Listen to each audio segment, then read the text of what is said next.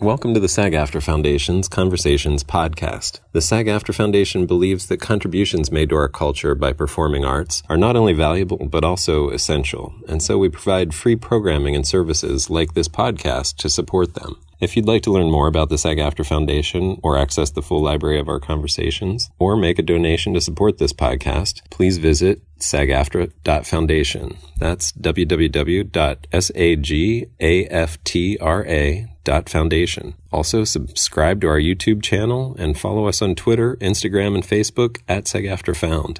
Thanks, and enjoy the conversation. Hi.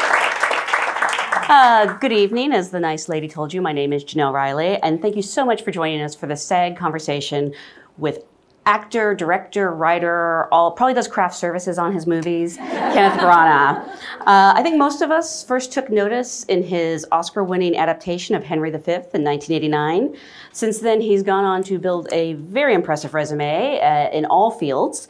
Uh, he can currently be seen on screens playing Sir Laurence Olivier in My Week with Marilyn, a performance that has earned him SAG and Golden Globe nominations, and just two weeks ago earned him his fifth Academy Award nomination. Please welcome Kenneth Branagh. Thank you, thank you very much. Thank you. Thank you. Thank you. Thank you. Thank you very much. Thank you. Uh, since you're such a great director, I'm a little mortified you had to cross behind me. That was not uh, good staging on our no, part. No, that's it. We're a little, a little short on the fore stage here. Uh, I'm going to show off for a minute. I'm in a suit. I don't normally wear a suit. I'm in a suit because I was at the uh, Academy nominees luncheon today, which was uh, very nice. It was. It was very nice. Um, I'd been nominated before, but I'd never had a chance to go to the luncheon. I'd always been oh, working. Really?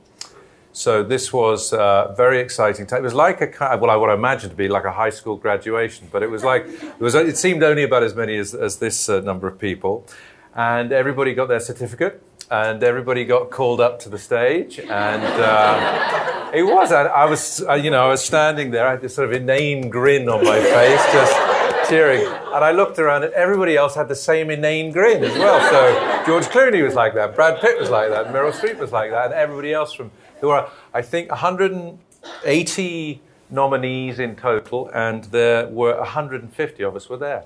So, and actually, it was a reminder. You just people say to me, "Does it get?" You can ask a question in a minute, by the sure. way. Sorry. To, uh, people, people, say, "I'm so excited about it. I just wanted to share it." Um, people say, "You know, does it get old?" And I said, well, "Of course, it doesn't get old. It's just, it's just thrilling. It's, it's very, very exciting. I can't tell you how exciting it is. So I'm." 51 years old and just tickled pink that I was there today.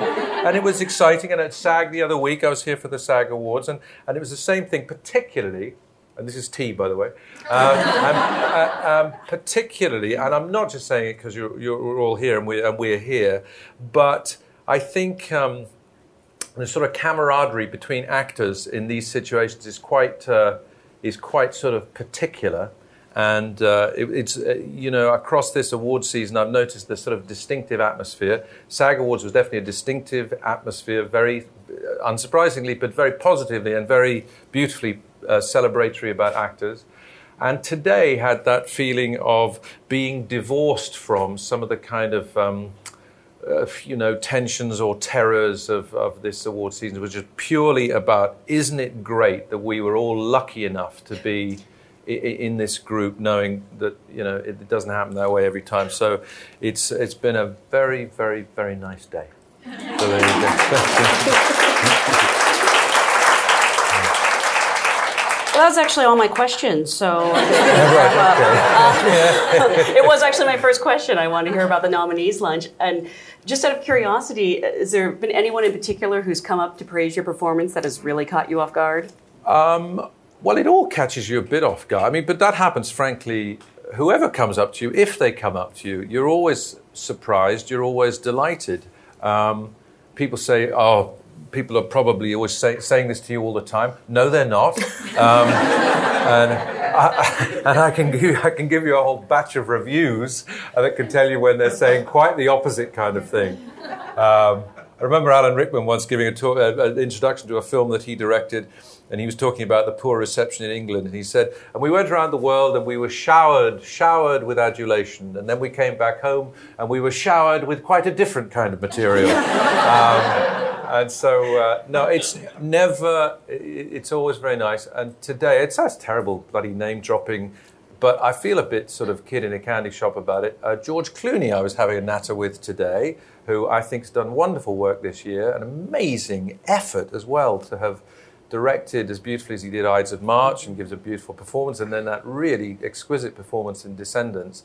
And uh, so he was very nice about what we did in, in My Week with Marilyn. It was also fun to be there with Michelle Williams.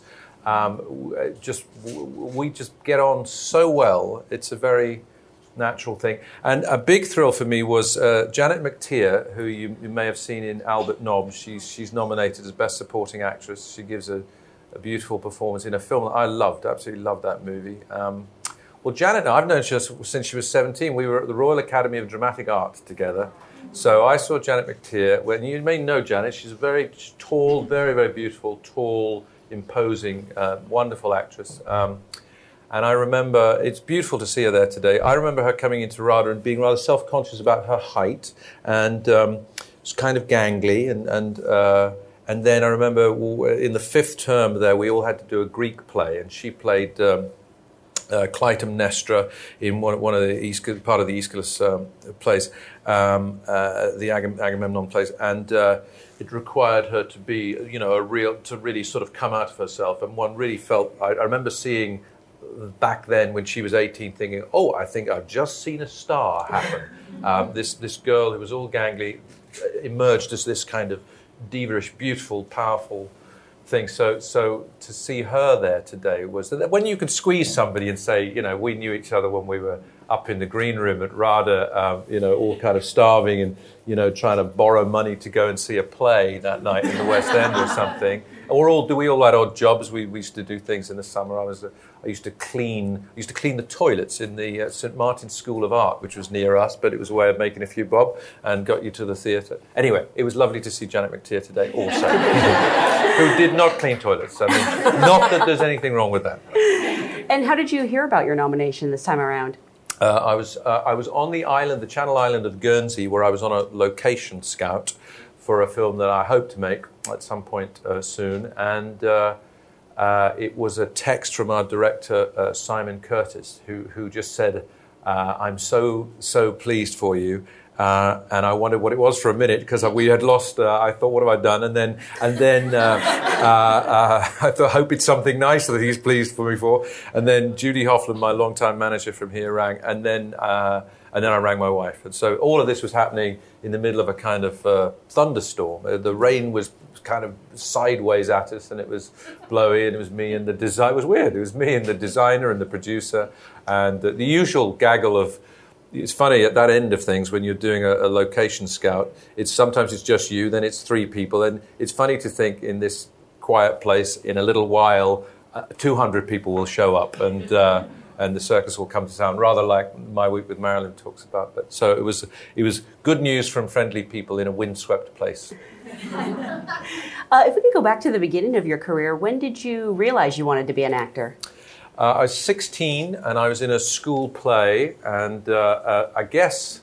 I don't know how you all feel about this, about the business of advice and whether you ever encourage anyone to go into our profession we all know how tough it is, you know. And uh, when I was thinking that perhaps it might be a good thing to do, I, I, looked at a, I looked at what the careers service had by way of advice, and uh, it was a piece of paper. I went through this. It was it was about this size um, uh, for a huge school and in fact a huge town, and it just began with the words. An empty theatre is a lonely place. Uh, and then it went on, it was very gothic. It went on about when the, when the laughter has stopped, when the applause has faded, you will see nothing but empty seats. And, you know, if you look behind the tinsel glitter and all the rest, it was basically saying, whatever it looks like, it's terrible. You'll never get a job. They're basically saying, you'll never get a job. It quoted, I think in England, 87% unemployment um, uh, for actors. And so my parents were pretty concerned about that. But anyway, a teacher in the school where I was doing a play at 16, I was doing a play called Oh What a Lovely War, which you may know. It's an ensemble piece, lots of different parts for lots of different people. It's a beautiful, beautiful play about uh, that is very anti-war. So it's about the First World War. And uh, I got a chance to show off and do different accents and things, and it all seemed great fun. I don't know how, you know, seriously I was doing anything, but I knew it was great fun. And a teacher said you could do this professionally. And uh, it, really was sort of startling uh, because that seemed like going to the moon, the idea of becoming an actor. I mean, I didn't know, I just couldn't imagine. Uh, from my background, my dad was a, a joiner or carpenter, as you might say. My mum worked in the fish and chip shop around the corner. We were, you know, working class family, no connections to showbiz in any way, shape, or form. So I just didn't know what you would do And He said, and I said, how how would you do that? He said, well, you probably go to drama school, and uh, what's a drama school? And then in the days, because uh, I'm so ancient, in the days before before the internet, that was a, so you go down to the library and find out about all of that. And uh, I found out that there were places in London that were called drama schools, and, and so it all began. I mean, he really had uh, the idea that he'd planted was so um, swift to kind of take root that. Um, from that point, really, I, I didn't want to do anything else.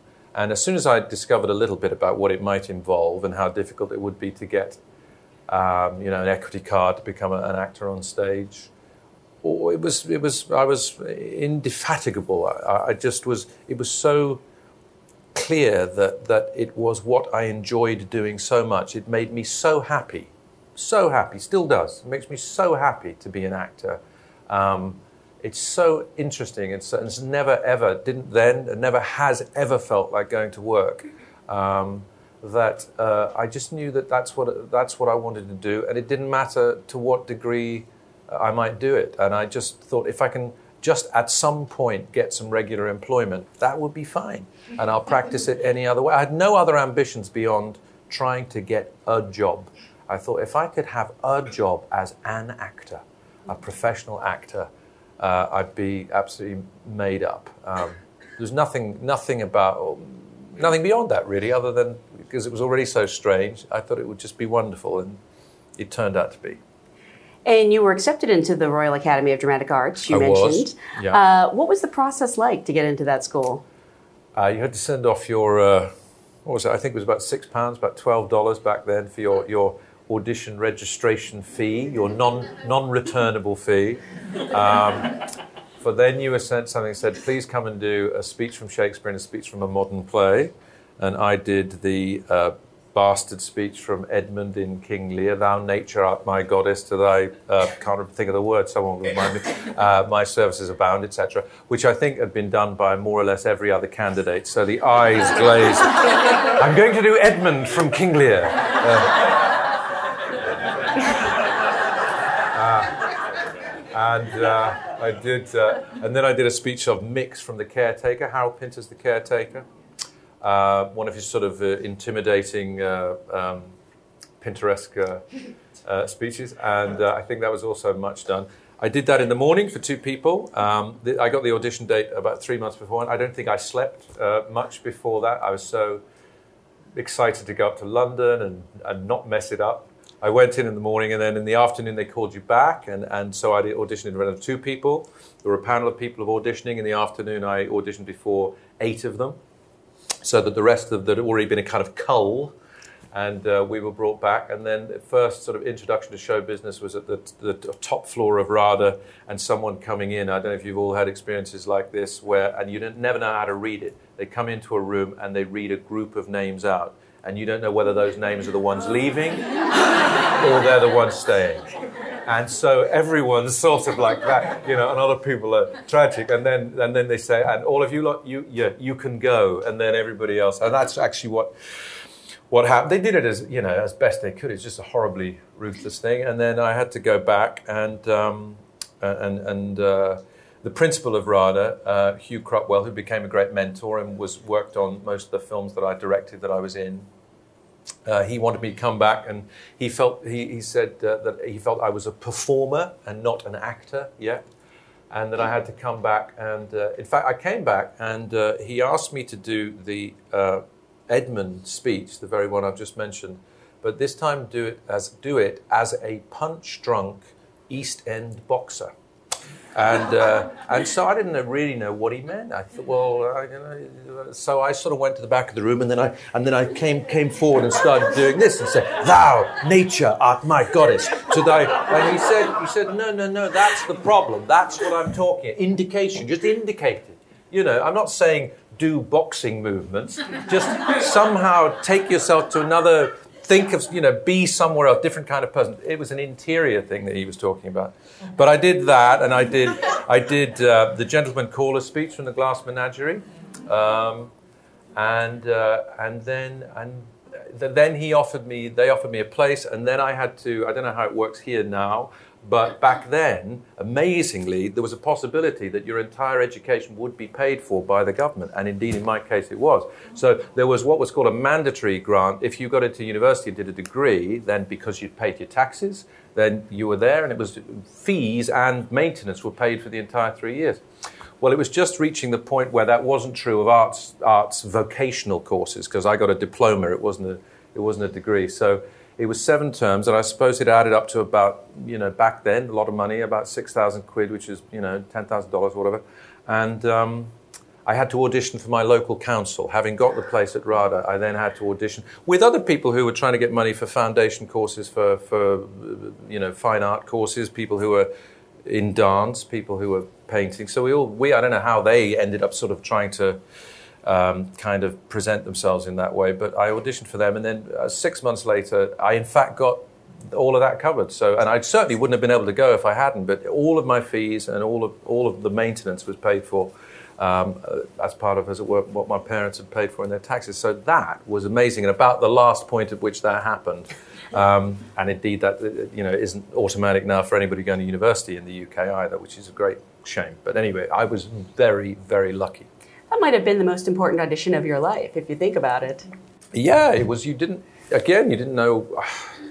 It's a funny old thing about auditioning, isn't it? You, you um, hard to know uh, quite. You know whether you you're trying to show off. You're usually doing two pieces, and you know, in the crudest terms, you're trying to do the flashy one and the subtle one, the loud one, the quiet one, the funny one, the dramatic one, and. Uh, you know, and often they all meld, meld into one anyway, you know, because you think as you're doing it, I better show them I can do this as well. And then you end up just being loud. Um, what was he? Well, I could really hear him. Um, uh, so I guess I was, uh, I was uh, luck, lucky and, uh, what's that phrase? You just somehow you've got to find a way to just sort of be honest because they, they can smell fear. That's that line in broadcast news, isn't it? If only if only desperate and needy were turn ons. Um, uh, and unfortunately, they're not. so, did you ever ask Hugh um, if you gave that audition for him and you were indicating? How, but he knew you were an actor, not a performer. Did he know in that moment, or did he uh, think he could teach you? I tell you why he told me he thought I was an actor is because I started drying. I started losing my lines, uh, which I found very throwing. He said, "That's it. That's all I needed to see. I said, Well, you, all you needed to see was me forgetting the words. uh, he said, No, that means you're in the moment. That means you are now not preparing. You are now open to this encounter. Uh, you, you're just, you are just reacting. And because you don't know what's happening and you don't quite know what the words are, you're not that familiar with them, uh, you are, uh, you're, you're, in the moment, you're being real. So, um, and that was in itself was a kind of um, a shock to the system to sort of see it from that point of view. Um, so yeah, that, that's why he believed that that uh, was evidence of me having that possibility at least. So the next time you forget your lines, it just means you're an actor. I think it means it can mean you're being. Sometimes it means you didn't learn your lines. Sometimes, uh, but sometimes it means yeah. It's an interesting thing, that isn't it? About um, what I mean, more and more and more, I find myself interested in. Um, how difficult it is to give the impression as an actor of complete spontaneity and reality and naturalism, if that's what the style of the piece requires, if you even think about it in those terms, um, and how you can do that and get out of the way, how you really, really can speak like you know like we're speaking now as it were and not and, and get the acting out of the way whether it's shakespeare or whether it's uh, it's um, you know, a naturalistic thing. And uh, yeah, on the way to that, sometimes you know, forgetting it or appearing to forget it is a, is a good thing. But anyway, it's all. I find it's more and more of a mystery the more I do it, but it's fascinating. And at RADA, do they teach a specific method, or is it like a combination of several ideas? The, the, the, great thing about the training, as far as I was concerned, is that we were exposed to every kind of director. So um, uh, there was, um, to give you, this is a kind of broad example, but there's a kind of, we'd have a sort of Stanislavski type director. We did a production of Three Sisters where we spent nine weeks and we, uh, you've probably done all this, actioned every single word, you know. So if I come in and I say good morning, the action on the line has to be he welcomes Natasha. You have to have an absolute written out intention. Could be he hates Natasha. You're still saying good morning, but you, you register what this intention is. So you do that for the entire text. And we were very rigorous with that. In fact, by chance, re- I don't know why I'm doing it, but I, I know why I'm doing it. I'm rereading Stanislavski right now. Uh, um, because someone gave me a very nice edition of it. And of course, that it's so brilliant. It's so completely and utterly useful and practical and contemporary. So we had, amongst others, we had somebody, uh, a director. We, we we were doing plays in front of an audience from the very second term that we were there. So we were very exposed to audiences. They believed that you needed to do it in front of people that it wasn't so much. This is different from other drama schools in London who said, let's, uh, broad terms, let's keep it inside, break you down, is what some people said for, for a couple of years, and then we'll build you back up and we'll send you out into the world. And ours was the other way around, and it was exposure to different kinds of techniques. So we had that very extreme Stanislavski technique, and then the other end of it was people like. Uh, the woman who, on day one, we started doing this play, an English period play, and by the middle of the first afternoon, we, we, we'd kind of blocked it all out. I mean, nearly, nearly all of it was blocked out, you know, and uh, which was a surprise to some actors, including one who said, um, had a bit of a tantrum in the you know or a moment in the middle of the first afternoon and was, felt was being rushed and you know and just said look I just you know I uh, I just you know we've done everything I just I just look I you know I, I don't I don't know where my I don't know where I'm coming from and there was a pause and then the director said you're coming from upright, you're walking down to the table here, then you're crossing over to the other, the other chair. Um, and so you had that, and then you had various people in between. We used to we had to do restoration comedy, we had to do Greek plays. We had a, a very, very wide ranging thing, which I found very um, helpful. Um, and uh, I mean, we still had lots of um, you know, internal things. We had to do something called a standard English test, where you had to, as it were, have at your disposal a neutral tone of voice, a, a, um, a sort of newsreader English, as we might say, a sort of BBC English. Uh, it, that's to say you could have that at your disposal, even if you were naturally speaking in a regional accent. Um, that used to be very sort of, you know, complicated and it made people feel they were being judged and everything. We had something called Stand Up and Entertain, where you had to come and do two minutes in front of the rest of the academy. You just had to, you had to do something different. People do songs, they'd write things, they'd do stand up comedy. We did our stage fight evenings. We did something called the Tree Evening, where the business was invited to see us do a couple of sort of showcase pieces and lots of things like that. All of it quite a kind of uh, uh, microcosm of, of the, the, business, full of knocks and falling down and getting ups, but uh, it was, I thought, really a, a good education for an actor. And how soon upon graduation did you start getting jobs in, in the industry? I got a job uh, through uh, the newspaper The Stage. I don't know if you're familiar with it. It's a, it's a um, uh, uh The Stage and Television Today, it's called, and uh, still very much alive and kicking. It's where actors used to get a lot of work. And there was an advert in my, just before I went to start my last term at RADA for a television play with an actor who required a, a, an authentic Belfast working class accent, it said, who needed to be between 16 and 20. And uh, I, I it said send send your CV and your and your photograph to uh, uh, an address in London. And uh, I only had one photograph, and it was on the it was on the wall at, at RADA where they had to, had to be. And I didn't even know CV. I mean, you know, I, so I, I, I, made something up, uh, like like you do. I was a little bit a little economical with the truth about uh, about all, all the parts that I'd played, um, uh, and I don't know what you, whatever you add when you're 19 or 20, things that I'd liked seeing, you know, uh, pic- pictures I'd enjoyed, that kind of thing. And then I, uh, I went up to, I was staying with my parents at the time, and I went up to London. I took the single photograph and the made up CV across to this office at, at BBC Television Centre.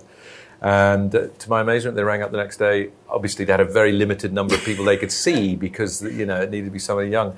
Um, so I went in, and eventually got the job, and, the, and uh, RADA let me. I was pulled out of a. They let me go do it for one month during my final term back in my hometown of Belfast. So. Uh, strangely enough, I, pull, I was pulled out of a production of A Flea in Ear, Feydeau's A Flea in Ear, in which I was going to play the role of Etienne, the waiter, which was a role that Laurence Olivier played in a famous production of A Flea in Her Ear uh, at the National Theatre in, uh, in 1967. Yeah, so weird little wheels within wheels. Didn't you actually write Olivier while you were at RADA? You I had did. a communication with him? During that very production of Three Sisters, in which I was actioning away to little effect, um, because I was uh, uh, sort of 45 years too young to play um, che- che- che- the doctor. Uh, he's the one who sits on the bench at the end and sings "Ta ra ra boom die." As he, it's, oh, it's it's wonderful. He, he has a great scene in the third act where he smashes a clock um, and uh, gets cross, gets drunk, and uh, has that lovely line about you can say what you say what you like, but loneliness is a terrible thing, and uh, seems a harder to do when you're 19 when to sort of carry that bit of the weight of the play. But but I, I basically you know I, I put some essentially put some flour in my hair and sort of padded up a bit and tried did the bad bad old acting. And just like I've yet to see an old per- what's an old person anyway, but I've yet to see someone a senior person who does the kind of walking that I was doing which was completely out of my own uh, you know handbook of bad acting uh, techniques. Um, and so, in the midst of, uh, I remember just uh, you know walk, walking all night and standing in front of the mirror, looking at me doing my thing with my flower and everything, and thinking, "This is so bad, so bad." I'm going straight to the top. So I wrote to Sir Laurence Olivier and said, "Gee, help me, please. Was there anything that you listened to? Was there a piece of music? Was there a poem you read? Was there a film you saw? Was there anything that I could go and look at? And maybe I could get back to getting this interior that I don't that I'm missing by one million miles. I, frankly, I'm missing the exterior as well, but, but, but, but it's not looking so bad next to the, the hollow shell of the interior. So I wrote to him, and, and he said, "There is nothing that I can tell you to, to help you with this. Uh, it's really something you have to find out for yourself." He said, "But uh, my advice is to have a bash and hope for the best." Uh, which I certainly wish you. That's that's what he said. So, and actually, when it came to when it came to doing the the film, uh, I wrote it on a little note and put it at the top of my mirror, so I'd see that piece of advice every day when I was being cheeky enough to try and be him. Uh, just out of curiosity, where did you get Laurence Olivier's address? In the who's who of the theatre, a, a volume this this thick, again from the library, and uh, and at the end it listed, you know. Uh, habits, uh, enjoyments, pastimes, uh, London address. And he gives his London home address because that's what you did in this sort of old world of gentleman actors because no one's going to be as crass as to show up or write. Uh, except uh, I didn't realize, you put the address in, but you don't write to them, you know. But I did, you know. And, frankly, I'm sure that's why I got an answer because, uh, you know, not many people did. But it was, yeah, it was the, at the end of the of this. You imagine his entry in Who's Who in the theatre was like 12 pages, listed every play he'd ever been in, every part he'd ever played. Um, but at the end, another sort of old-fashioned part of it was it listed the clubs to which he belonged, which is a very oldie worldy English actor thing, you know, belonging to the Garrick Club or the Savile Club or whatever and weirdly his, his home address. So that's I've got it out of a book yeah.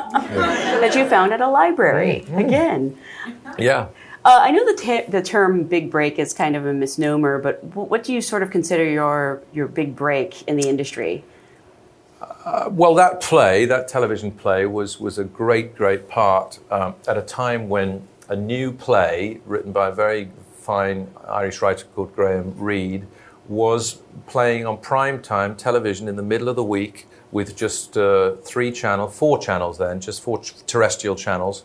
So you had a chance to be seen in something like that, a new piece of writing, you know, by a couple of million people, you know, because it was on the telly and there, you know, that there wasn't the competition of everything that there is now. So that was an enormous break. And then to obviously to get the chance to go to the Royal Shakespeare Company um, when I was uh, I was only 23 and uh, to play Henry V was was was quite quite something to. Uh, um, to get the opportunity to audition for them, to even be thought about, um, and just that actually, that I remember auditioning on the stage of the Royal Shakespeare Theatre, um, you know, 1,500 seats, and uh, which goes all the way. It's very, very steep at the top. They've just rebuilt it, but it very and full of ghosts, full of you know, uh, the home to many amazing performances, including many by uh, Sir Laurence and Gielgud and that, that generation, and, and then latterly by the Derek Jacobys and the Ian McKellens and the Judi Denches. And so to be on that stage, actually, I remember it reminded me of that very careers. Uh, notebook or sheet of paper that said a theatre is an empty, uh, empty theatre is a lonely place. I found it to be a very exciting place. So to be on an empty stage and just one guy out there, the director of Henry V, um, as it was going to turn out to be, um, and to be able to, you know, to just stand there and say, you know, once more onto the breach or whatever was pretty thrilling. I just thought, if nothing else, I'm standing where all those other people stood. How uh, it was pretty. I, I was, I've always was, and always have been affected by the sort of chills down the spine connection to all, all the others that do what we do, and um, so it was. It, that was an enormous break to go there and, and play that part. Did you do your Edmund monologue for the audition? I did not. I think that I realised uh, that uh, if you run the Royal Shakespeare Company, you've probably seen that a few times. I think I did Lord Foppington from The Relapse. Uh, I don't know if you know that play uh, by Vanbrugh. Um, a very, very foppish character. So I decided I would just go for a very flamboyant. I think I used a handkerchief. I think I used props. Um, and uh, uh, yeah, went, I went for funny uh, for that one, the big funny bit, uh, and then I did the um, for them. I did the uh, the Hotspur speech from uh, Henry IV. My liege, I did deny no prisoners, um, which I did. Again, it sounds I'm enslaved to this guy, but I did it because. Um, having a, a, limited imagination then and now, I had read that in playing that part that Laurence Olivier, when he played Hotspur, had learnt that the character had a stutter, uh, historically had a stutter. And so he used it at various, um, at various points, including uh, at the very last line of Hotspur as he speaks to uh, Prince Hal, soon to be Henry V, who's defeated him. Uh, uh, the line, I believe, someone will correct me, but I'm paraphrasing. He said, I, I, will be food for worms, Harry. And he made Hotspur's stutter on, on the W so that it is very dying line, he said, "I'm food for," and, and Prince Hal finishes it with a very nice touch. But it allowed me when I did the. Uh, no prisoners speech to uh, there was a line in it where he goes my, my liege i did deny no prisoners but i remember when the fight was done when i was dry with rage and extreme toil breathless and faint leaning upon my sword came there a certain lord neat and trimly dressed fresh as a bridegroom and his chin new reaped showed like stubble land at harvest home. Uh, for, uh, blah blah blah and he gets to the middle of it. Um, he goes on forever, I can tell you, uh, about the fellow who's come and annoyed him. And the, the, the line in the middle goes, For he made me mad to see him shine so sweet and smell so like a waiting gentlewoman and talk of guns and drums and wounds, God save the mark. So it allowed me in the middle of that speech to go, For he made me mm, mm, mm, mad to see him shine so brisk and smell, which was very effective for the audition. So I did that and Lord Foppington, and they gave me the part. Wow. Thank you. And at this point, how familiar were you with Shakespeare? I mean, I'm sure you'd studied him at RADA, but had you done many of his plays? I had not. My first uh, Shakespeare was in an amateur production of Othello, in which I played the role of Cassio. Um, and uh, I enjoyed it very much. I had a, I had a, a sort of affinity for, for it. I mean, by which I mean I, I simply enjoyed it. I enjoyed reading it. I didn't always understand it, still don't always understand it. Uh, the first time I was exposed to it was in school, being asked to stand up and read along with the rest of the class at various points The Merchant of Venice, which really didn't make any sense to me at all. and uh, I'm, not sure, I'm, still, I'm not sure it does now. Really, I'm not sure it does now. But uh, uh, and then I went to see a production of Romeo and Juliet, which was very exciting. I remember Juliet being very, very uh, appealing, and I enjoyed that. And, uh, and then we had to study various plays. I remember we had to study uh, at school when I was between 16 and 18 doing what we call the A levels um, Much Ado About Nothing and Antony and Cleopatra. We went to see Antony and Cleopatra. I saw Glenda Jackson as Cleopatra in, in Stratford. and um, and and and I think I saw Much Ado at that time, and and in all the cases where there was a good production, or even an indifferent production, but with good actors, uh, I was very, I, I, I enjoyed very much when it came alive and when, as it were, it seemed like they were just making it up.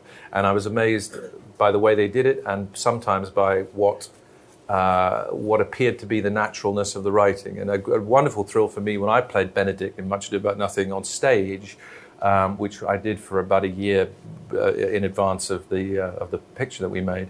Um, and occasionally people would come around backstage and say that to me, that you've made some of it up, which was uh, hopefully a good night for me, but it was mostly, of course, the fact that Shakespeare, who wrote most of it in prose, wrote in this very, very still contemporary seeming way, and yet with such intelligence and colour that his writing prose was poetry in itself. And if you did deliver it with, if you just hit the spot, it was very, very, very, very beautiful. Um, so I, I, always felt that about it. I felt moved by it when it when it worked well, and also perplexed by it when it didn't. So I was, especially I suppose, coming from a, and I don't mean this in any sort of martyrish way. There weren't any books in our house. My, my parents were both bright people, just didn't read books. They went to the library and they read newspapers and they read magazines and we watched the telly. You know, it wasn't a, we weren't a great literary household. So, and we had a sort of slight working class suspicion of um, uh, people who were cleverer than us. Well, not suspicion, but somehow there was a sense of uh, uh, sometimes feeling that they were they were smarter or there was something they knew that we didn't know. And so when it came to Shakespeare, when uh, when it really worked for me, I felt as though I wanted to share that with people like me who might otherwise feel excluded. They might feel they have to have to gone to university to understand Shakespeare. Uh, not, not there's anything wrong with that, but just that there was some secret other way of doing it other than whatever it might be, a lovely performance or a great, know, you read it and it speaks to you or some other connection with it and it gave me a kind of um, passion to want to, uh, you know, spread my, uh, share my kind of enthusiasm, and also my struggle to sometimes understand, you know, what he meant and and and what the plays meant, and also with how. With that sort of balance between one loves it on the one hand, and yet, frankly, I have seen it done so badly. I've been involved in doing it so badly sometimes that uh, when it doesn't work, it's so appalling it is. It's like watching paint dry. Uh, when, when you, you, do bad production of Shakespeare, it makes you want to, you know, lose you lose the will to live. In that. And, and when it and when it works, it, it's sort of transcendent, you know. So so, but somehow the difference it seems so minuscule, but the results are. Uh, incredible, and well, Jesus, I put you know I've sent people to sleep uh, in the in the theatre doing it, but uh, and sometimes we we we've done better than that, yeah. Uh, the original Henry V was well, not the original, obviously. yeah, which I didn't see. I don't know. Uh, the the one that you starred in was directed by Adrian Noble. Yes. How did you come to direct and star in a film version? uh, sometimes I wake up in the night and I ask myself the same question. I was running a theatre company. I came away from the Royal Shakespeare Company passionate about working in companies. I was very passionate about, about the family of a, of a, of a theatre company. And uh, I liked the, um, I loved the RSC in many ways, but the scale of it uh, made me feel sometimes that there was a kind of impersonal element. I wanted it just to be smaller.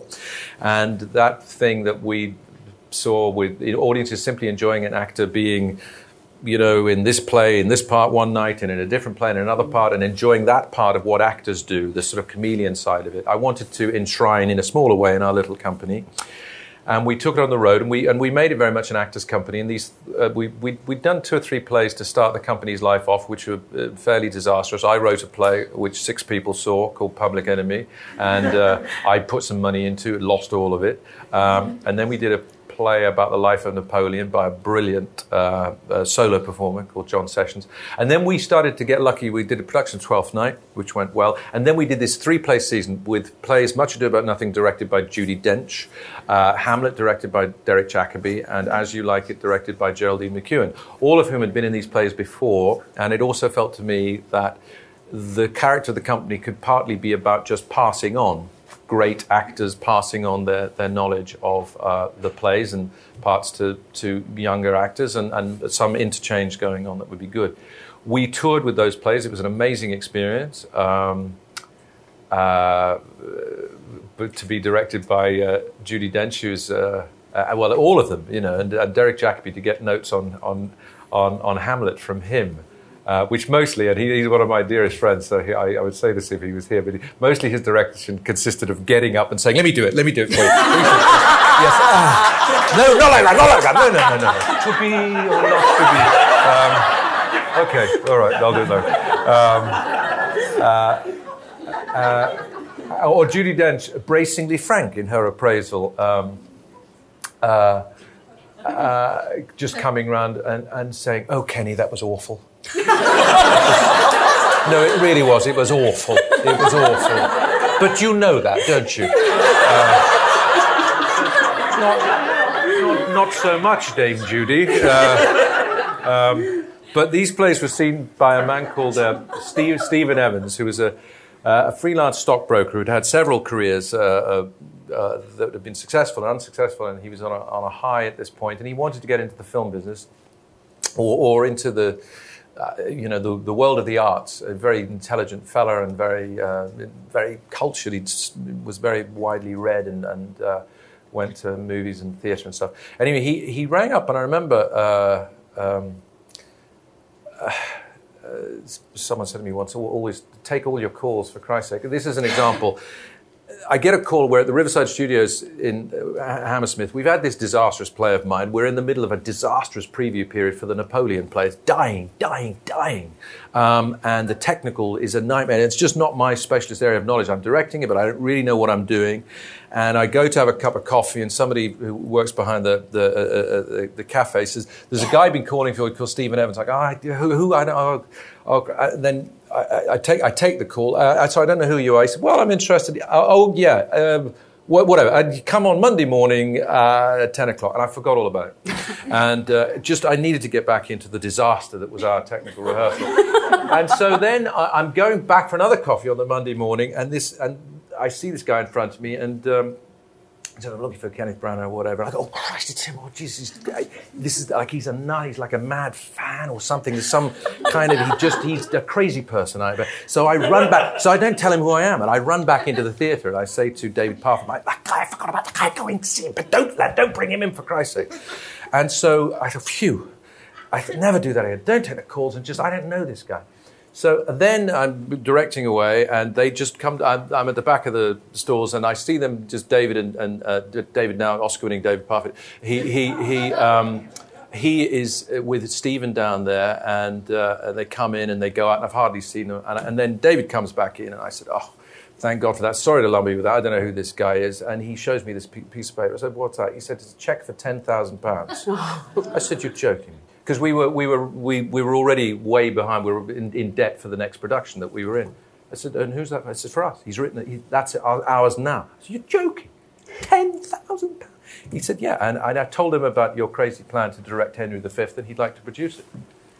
Where is he? Where is he? Bring, bring him back. Bring him back. I, I just, I, let me buy you a coffee. Uh, so, so, uh, I don't know, take your calls and don't be as stupid as I was. But anyway, thank God, persistent man who hung on uh, despite being uh, um, casually treated by my oh, it's also too difficult kind of attitude. And so he he um, he decided that uh, that. Uh, even though the conversation began, what do you want to do? I'd love to direct a film of Henry V. Really, how much have you directed? Uh, I haven't directed. He said, no, no, but how, how many actual films? I haven't directed any films. Uh, short film, I haven't directed any short films. Um, but you want to direct? Yes, I do. Um, and so, if that's those are the conversations I have late at night. Uh, I found after the play. not that I recommend this. I'm not saying this, please, uh, but I was a little bit drunk on those occasions. Um, enough to go, and then the camera would do this, you know, this, you know, the kind of uh, whatever. Camera's on a crane. My arm's a crane, right? So the camera would do this. Uh, and I don't know, he maybe I was just very careful about filling his glass at the same time. But he decided that he would uh, he would go for it. And then we had this amazing sort of up and down journey of he pulled in favors and we were going to have, it was going to happen. It wasn't. And David Puttnam, Lord Puttnam, Oscar winning David Puttnam was involved for a bit, uh, who produced Chariots of Fire, the movie. He was involved. And I remember him calling me in not long before it eventually happened. And uh, he said, I've got to tell you, uh, you should stop now. Uh, this film will collapse. It will mm. collapse either two weeks before or two weeks after principal photography begins. But that it will collapse is absolutely certain. And your career as an international film type, such as it might be, will be over. Will be over. So please take my advice. So we didn't take his advice. Um, and he wrote the sweetest card when he saw the movie uh, about a year later, saying, "Well, you know, what did I know?" Well, he knew a lot, and we were hanging on by the by the seat of our pants. But somehow, Stephen, with incredible force of character and personality, uh, and David, both of them were the reasons that picture got made. Do you think that maybe your lack of directing film experience actually paid off in a way? Because uh, you thought you could do all these things? well, I suppose I mean, secretly, obviously, I woke up in the night and thought, "What am I doing?" but I did feel, uh, I did feel, I, it was simple, unalloyed enthusiasm for the play and for its capacity to work in a different way from Olivier's classic as a movie. Just a feeling. I'd played it. Uh, uh I'd played the character. I don't know, uh, over a hundred times uh, with the Royal Shakespeare Company. I had a feel feel feel for the character, such as as it was, um, and I felt as though I was seeing that story in pictures and that I was able to uh, convey those pictures. And from the second job that I did, which was a third job, sorry, second uh, television job I did, which was a film by a very fine director called Colin Gregg, an adaptation of Virginia Woolf's novel To the Lighthouse. And I played a character called Charles Tansley. So I was 21, and it was the first time on a sort of proper film seeming set where, just as a matter of course, uh, I asked these guys what they were doing, as it were, and said, "What?" I mean, I asked the simple, basic questions: What is this wheel? This what is this guy doing at the side of the camera? He keeps and he keeps using his tape measure. What's all that about? Well, that's a focus puller, and he's pulling focus, and that keeps you sharp, etc. I asked about what you know camera track was and why they changed lenses and uh, so i suppose from that point onwards i had always always been nosy about how it was being done um, and uh, the combination of those things, and a fantastic amount of ignorance. Ignorance and energy can get you a, a long, a long way, I think. Um, uh, and all, it's uh, Orson Welles once once said that if you're going to make films, I suppose he had this experience with Citizen Kane.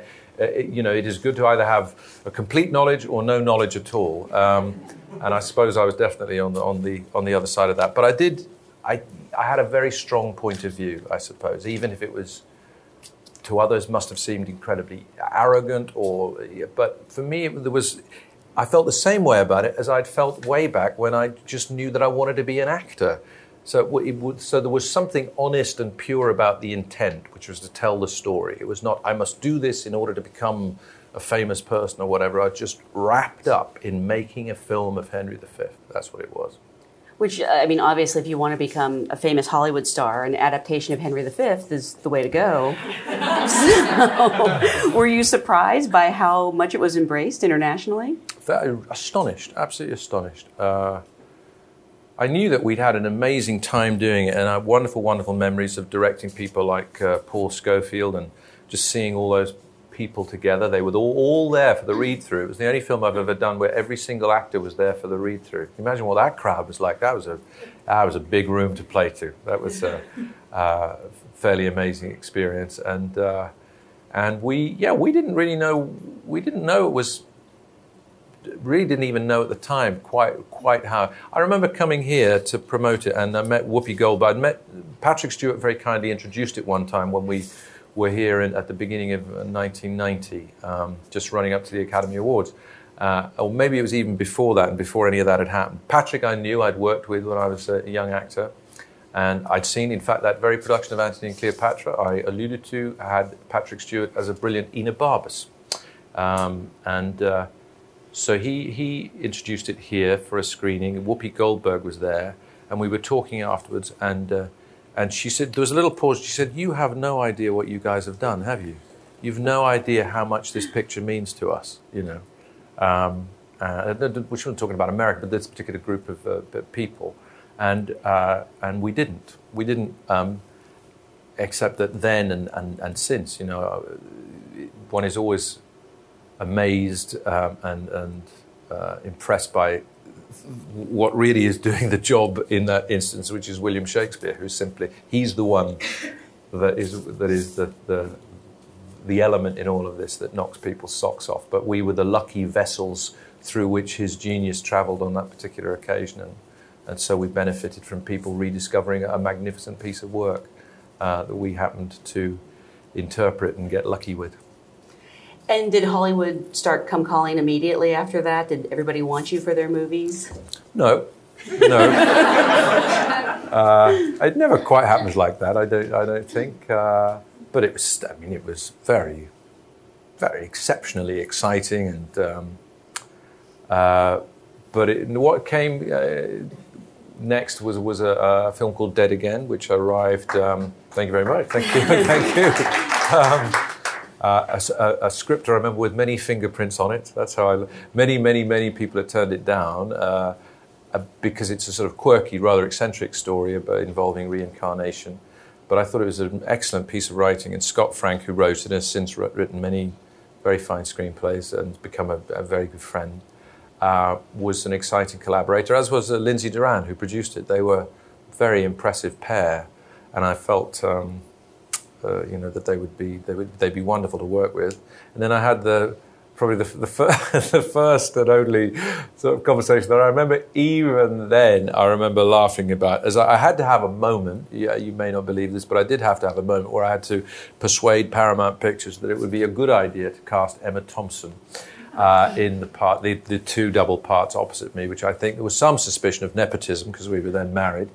And I said, uh, I said, well, I can understand how you might feel that way, but nevertheless, I am here to tell you, regardless of what the future may bring, that at some point you will be on your knees to try and get a woman like this into your picture. So um, please cast her because she's a you know copper-bottomed star and a talent of the first rate, and uh, uh, she ought to be in this and many other movies. So they they were easily persuaded. um, it's, it, was that the first time that you had to do an American accent because you play uh, an American detective and then you also play, obviously. I, yes, on film. I did one. Uh, uh, I did it in a, in a, drama school. We did a play called, called, called uh, "No Orchids for Miss Blandish." I don't know if you know. There's a film, very violent film, but it, it's a it's a gangsterish story, um, and I played an American uh, Eddie Schultz in that, and I guess I started practicing then. And so when, when it came to Dead Again, where I played this double part, an American detective and then a, and a German um, uh, composer uh, uh of, of the 40s uh, in the back, in the sort of parallel um, story in the past, uh, I, uh, in, in the run up to the, the shooting, I would, at the weekends particularly, go, go around LA, you know, going to a restaurant or going to the pictures or whatever, as an American so I'd try out the accent and then was was reminded about how so many people from here come from somewhere else. You know, so so it was. Uh, uh, you know, you try and do this accent to somebody who was selling you some popcorn and realize that, you know, they were from Austria or they were from somewhere else or whatever. But uh, uh I, I, enjoyed I enjoyed doing it very much. Yeah. And how do you direct yourself when you're appearing in a movie? Do you have someone who's like a second set of eyes for you? Yes, so Hugh Cruttwell was that for, for many uh, many pictures. And then, you know, uh, Emma obviously knew me very well and uh, would not be shy and about saying stuff. And, no, and I would expect that. And actually, one of the stranger things that surprises people is if you direct yourself in something, you know, you still, uh, you know, have a vulnerability. You got, you know, um, uh, you, you know, you, you have to have the appropriate thin skin, sensitivity to be to be open and change, or at least I think so, from take to take. And actually, although yes, you have the job, we do a scene together, and then I step outside it when we say cut, and I say, would you like to do it a bit more like this or this, or have you? Can you think about that? I have found that on the whole, most people give me notes back, you know, um, without being disrespectful or anything, you know. But but it becomes a bit more of a collaborative thing. Um, I've also found that with um, with directing myself in things that I've tended to rehearse a bit more, and I've tended to have an actor uh, who will learn the entire part. Um, and who I can direct a bit as well, you know, in, in, in, so that I can see it a bit, see the whole thing a little bit.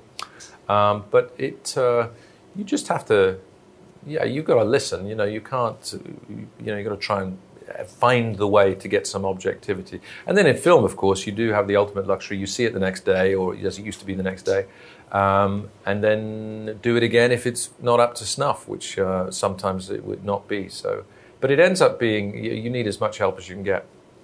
Is it nice though because you can always rely on your lead actor to be there and not fight with you? I think that can be an advantage. Sometimes you get a bit, you know, obviously, uh, as much as you put yourself in that position, which obviously must require, um, you know, the appropriate amount of uh, self belief or ego or whatever it is or determination. Uh, nevertheless, you have uh, moments of doubt and uh, uh, and and. you can be a little neurotic about it, like because that's part of who one is, um, and you, but it's such an amazing. If you care about the detail of it, as I do, then once you put yourself in that position, you've just got to get on with it. You know. Uh, I want to talk about some of the films you directed before coming back to acting, although you acted in, in most of these. Um, and I want to start with Peter's Friends, just for no other reason than I love this movie. um, and it introduced, I think, a lot of actors like Hugh Laurie and Stephen Yeah. Fry and Imelda Staunton Yeah. to uh, America. Yeah. And we hadn't seen them before. How did this project come about? What appealed to you about it? Well, uh, I, I used to see them at our house a lot uh, because uh, Hugh Laurie, you may know, was at uh, university with Emma, and as was Stephen Fry, as was Tony Slattery, as was Martin Bergman, who was one of the co-writers of the film. And I was over here. I was doing post production on Dead Again. I was uh, staying with Martin and Rita, and we were talking about. Uh, um, feeling that there, there was this sort of group of people who all had very, variously interesting, interconnected lives, who were all going through sort of various life challenges, or might be having the first child, or might be having career things, or might be just sort of, um, you know, brushing up against life in the way other people might recognize, and, and uh, so that there was a kind of there was a, an ensemble story, character study to be done there that we could maybe write specifically for them. So. Um, Rita uh, Rudner, uh, Martin's uh, wife, a brilliant comedian in her own right. Um, uh, basically, we, we worked and we everybody sort of threw their four penny in, and then those two went off and did it, and uh, and it was nice. We knew, for instance, there's a lovely scene I think in it for Hugh where. Because Imelda Staunton, a former Oscar nominee and, and brilliant actress of uh, On the bed? uh, yeah. the the- well, that's my favorite the- scene in the movie. well, there's a, uh, there's a scene also for, for, for Hugh when he's talk, when he when he's talking about the twins that they might or might not have had. Um, but it's just it's basically it's an interior moment of pain for him. I remember at the time we all knew that Hugh was a great actor, and the last person who knew it or believed it was Hugh, and. Uh, and so we wanted to give him this moment because we knew he'd do it wonderfully well. And he was quite tortured about it, which we teased him about. Um, but it was lovely to see that happen. And I think Stephen Fry is terrific in it. Emma's absolutely wonderful in it. And, and uh, it, it was it was it was very. Uh, it feels like it might be seem, and maybe it does, very sort of cliquey and sort of self-congratulatory. But there's a lot of artistic Puritans in that group, so everybody wanted it to be good and were, were good with each other. It's quite a robust group, you know. Uh, there's now there's one where people give you notes. I can tell you that if you're directing it. Um, but uh, it was it was it felt like it was a special a special piece, and I guess we couldn't but have been influenced by the Big Chill, which was a, Lawrence Kasdan film that I think is really terrific. Um, and uh, so it was, it was. It was. It was. I now look back on it with great fondness because you know everybody's done so well. Well, no, it was interesting. I remember seeing it, and I had only seen Hugh Laurie in Blackadder up Mm. to that point, and I was like, "Oh my god, this guy can act! Yeah. Like he can do drama." Yeah, yeah, yeah, yeah. And he was. It was funny. The uh, Hugh's great hero. This is funny to think of this. Hugh's great hero is Clint Eastwood.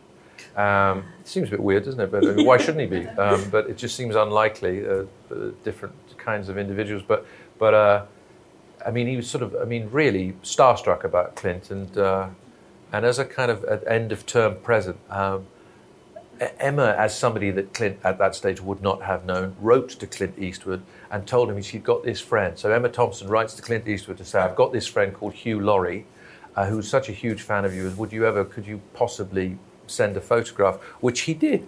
So before either of them became uh, uh, you know, sort of international stars. There they were having a little starstruck moment, and no one more pleased than uh, Hugh when he opened this framed photograph with uh, a signed uh, uh, picture from uh, Clint Eastwood. I think they, I, I, think, has Emma worked with him? I think, um, or nearly did, or Hugh might have done. They certainly have met subsequently, but it's nice to. It was a nice moment of remembering just that kind of the innocence of that. Did they just look up Clinton, who's who of American actors? I think I think that had to go to a magical a magical place in Burbank. Uh, uh, I think they were. I think Emma was smart enough to know where to write to.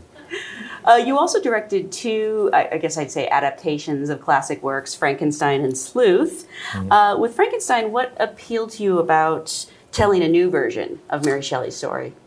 Um, I'd done so much work on Hamlet that it, Frankenstein, the character, seemed a sort of a reverse of that coin, where, uh, uh, or a sort of parallel figure. I don't know how to describe it. Where, where if Hamlet is about grief and and the amongst many other things, but if it's at least about grief and the difficulty that we face accepting loss, you know, if, if Hamlet's problem is his father died and uh, and he does not feel that his mother has grieved long enough for his father, that there, has, there hasn't been this period, this ritual of mourning.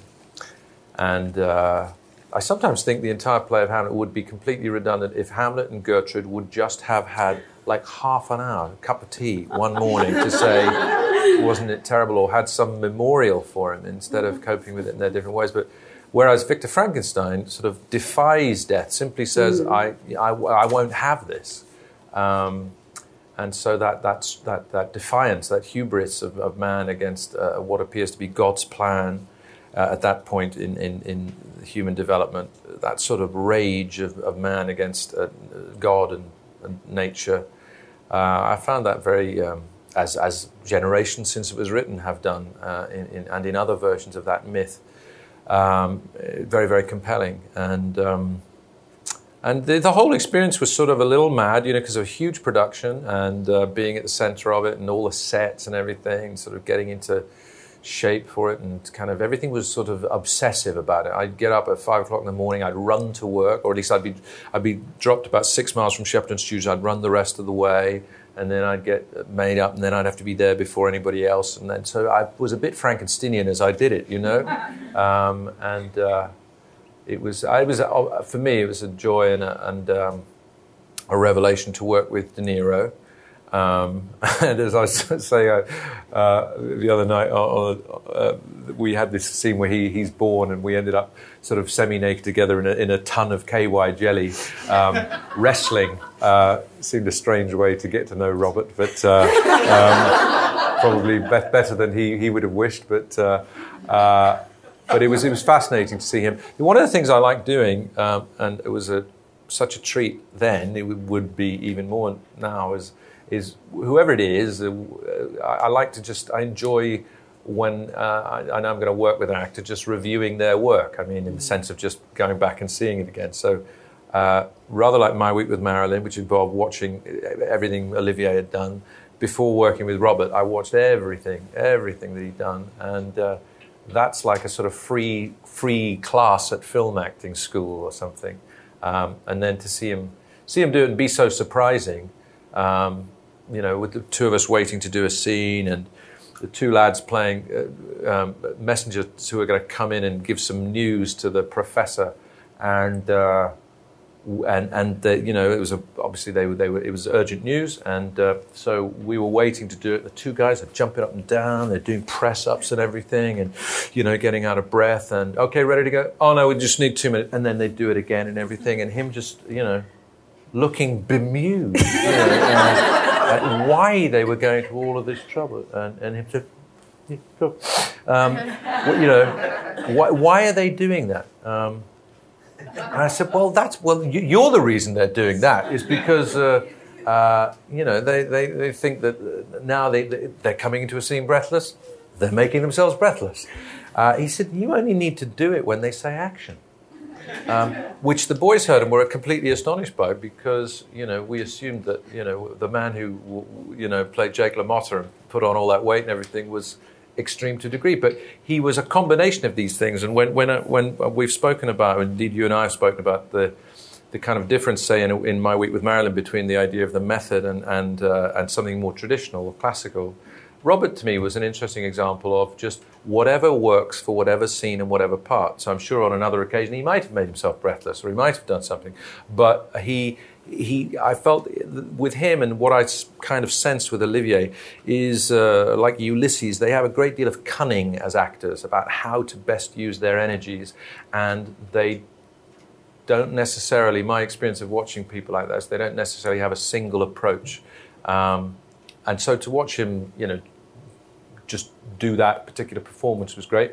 To see, and I've, I've nicked lots of things since. He he would he loved having um, DPs don't, but he loved having many cameras running, you know, and sometimes having the wide shot being photographed at the same time as the close shot, which is difficult for sound and picture, but means that you've got a consistency of performance that you can cut to, and. Uh, you know, and he would do, he would repeat lines and things, and we would keep running, and we go back to the top of a scene, and we wouldn't cut and everything. And uh, he, you really felt a film artist who was working in the moment, you know, and full of uh, ideas and, and, and, you know, sort of tricks, I suppose, to keep himself fresh. And, and so he was a remarkable person to learn from. I'm always curious about specifically people who work with De Niro and direct De Niro. Uh, do you ever have discussions where you're arguing a point with him because he's De Niro? I wouldn't argue with him. not, not expect to leave in one piece. I wouldn't. Uh... And have you ever been intimidated? You've worked with so many amazing actors. Lots, plenty intimidated. Yeah, uh, but I, you know, it's the way you look at it, isn't it? You think uh, you just just a little shift, as Hamlet says, there's nothing good or bad, but thinking makes it so. And um, so intimidation can be excitement, just like that, you know. Um, I remember uh, that very season of plays we spoke about where, where Judi Dench was um, directing, as if, oh yeah, I was just, yeah, I was 27, so I got Judi Dench to come and direct a play.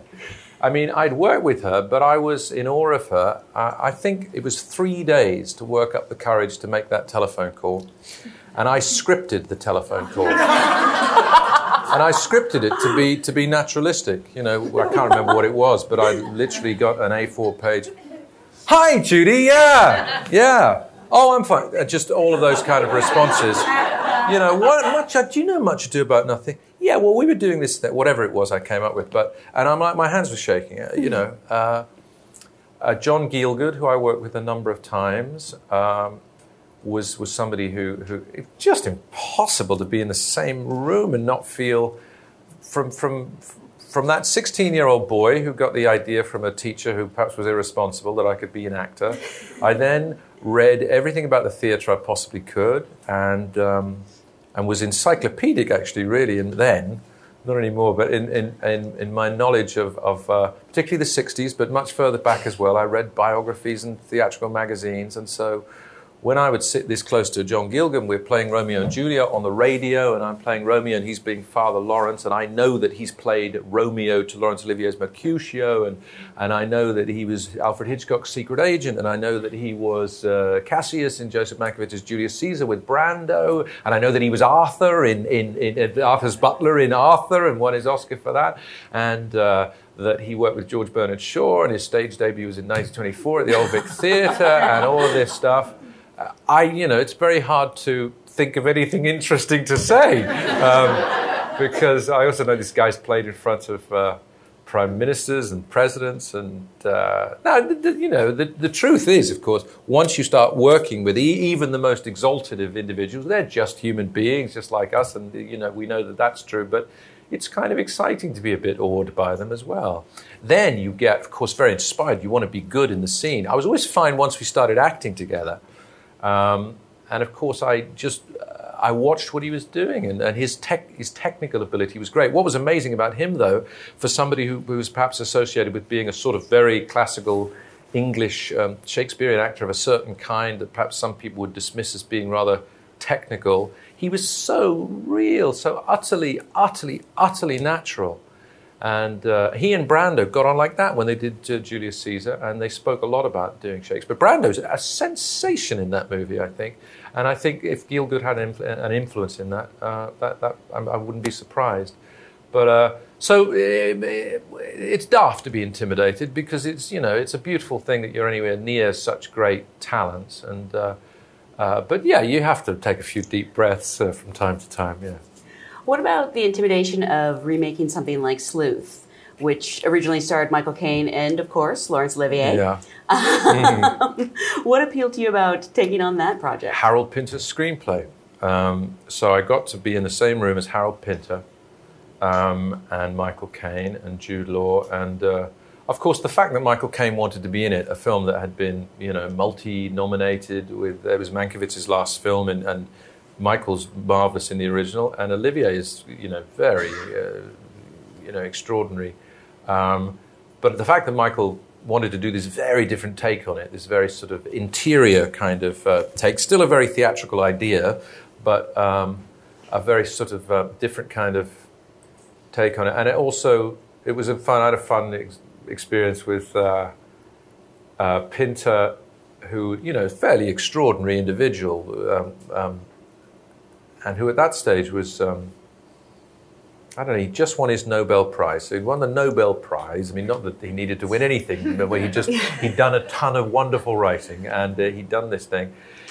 And uh, uh, Martin Shafer, who runs Castle Rock over here, has been a great friend to me and to our work, and was one of the reasons we were able to make that full-length Hamlet because of Castle Rock. They were they were behind uh, Sleuth, and he'd said, as he'd said all the way through to, to Jude and, and, and everyone, and Harold, quite honestly, he said, I wonder if there is anything to be thought about for the ending, if there's any additional twist. It's so wonderful, Harold. Um, do, I mean, you know, anyway, they'd had a development process where Harold had said no to that. And after a, a run through, we had a week rehearsal where it was just brilliant to watch those two rehearsing. And we did a kind of run through for Harold. He was very ill at that point, so I was uh, wheeling him around. He was in a wheelchair, and I was wheeling him around to be the camera. Uh, which was very intimidating for Michael Caine. So it was very, very intimidating the first few minutes of that read through to, to you know, there's you're Michael Caine and there's Jude Law and there's Harold Pinter being and looking like that, like that, and I'm behind him, so the two of us are there, and I'm saying we're just going to be where the camera is every time Harold. Goes, very good, very good, yes. Um, and uh, but at the end of it, and I'd said to uh, Michael and uh, uh, to Jude, so what do you feel about this ending? But do you think it's worth, should we try and have this conversation with Harold about possible change? We're not talking about throwing the baby out with the bathwater, but he's brilliant. It's brilliant. I'm sure, you know, got a bloody Nobel Prize. I'm sure he could, you know, maybe there's something even better. And Michael said, yeah, absolutely, right behind you. Jude said, yeah, absolutely, no, let's have that conversation. So then the four of us are sitting at a table after the read through, this close. Uh, then Michael, Jude, Harold Pinter, uh, da, da, da. Wonderful read through. It went very well. Oh, thanks very much. Marvelous, marvelous, marvelous.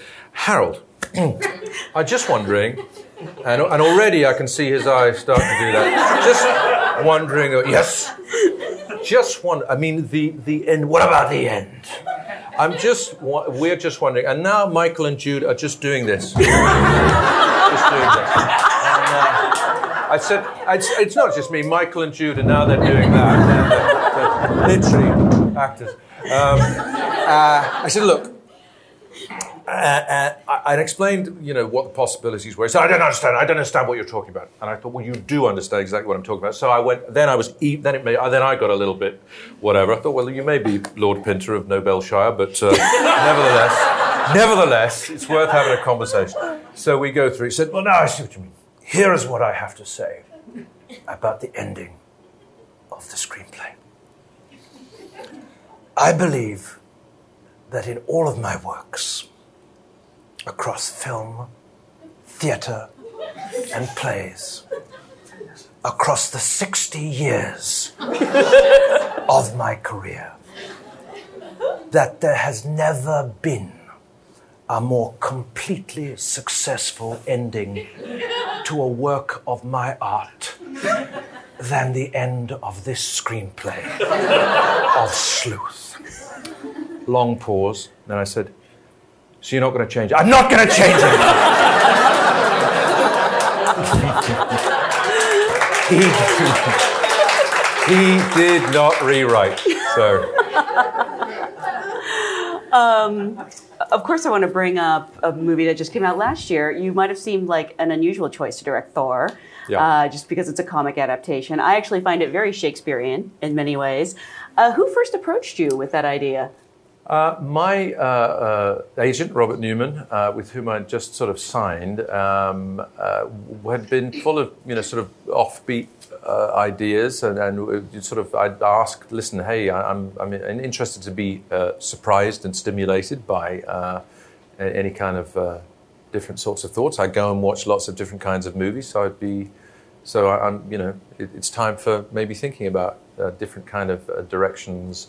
And so he, he sent a message one day saying, "Would you would you ever think about directing Thor?" And uh, and I said immediately yes, um, because it was alone uh, amongst comic books. Which I'm not a comic book uh, geek, but I absolutely knew Thor and well uh, from my time uh, when I was a kid in Belfast. That's when I started being aware of it, and um, and I was quite excited. It was that really was an unusual choice, and I like the combination of uh, how uh, primitive Thor is. I like the fact that he's an extremely strong individual, and uh, I like this this this this hammer, this sort of blunt, rather brilliant uh, thing.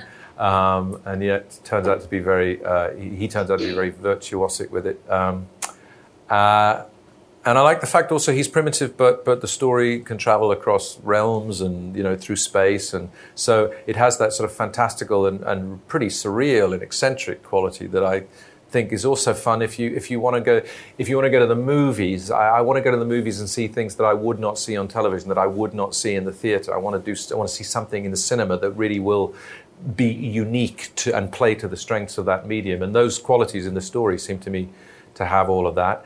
But there was a spine uh, available to us, which was this story of a young prince who needs to, you know, prove himself to be a sort of capable leader and, and, a, and, a, and, a, and a, a son who um, gains, for what it's worth to him, his father's approval. Uh, and set against a, a- a brother who, who, who wants to try and do the same thing. There was essentially a, kind of a story about fathers and sons at the center of it that I thought anchored all of that. And uh, so I like the idea that, that it could have the ambition of a big popular movie and try and be uh, sensory, you know, give you big sound and big music and big effects, but also have at its heart uh, character and, um, and, you know, believability on, on the human scale.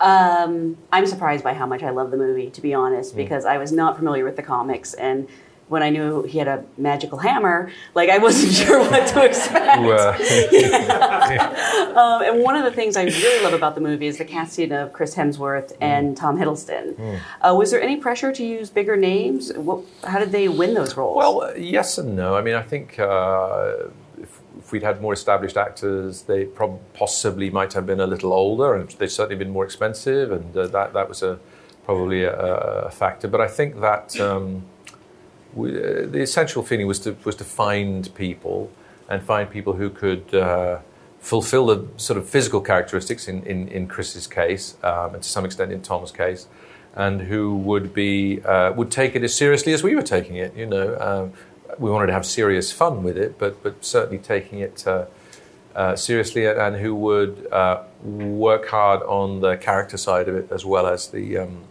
as all, of the physical things.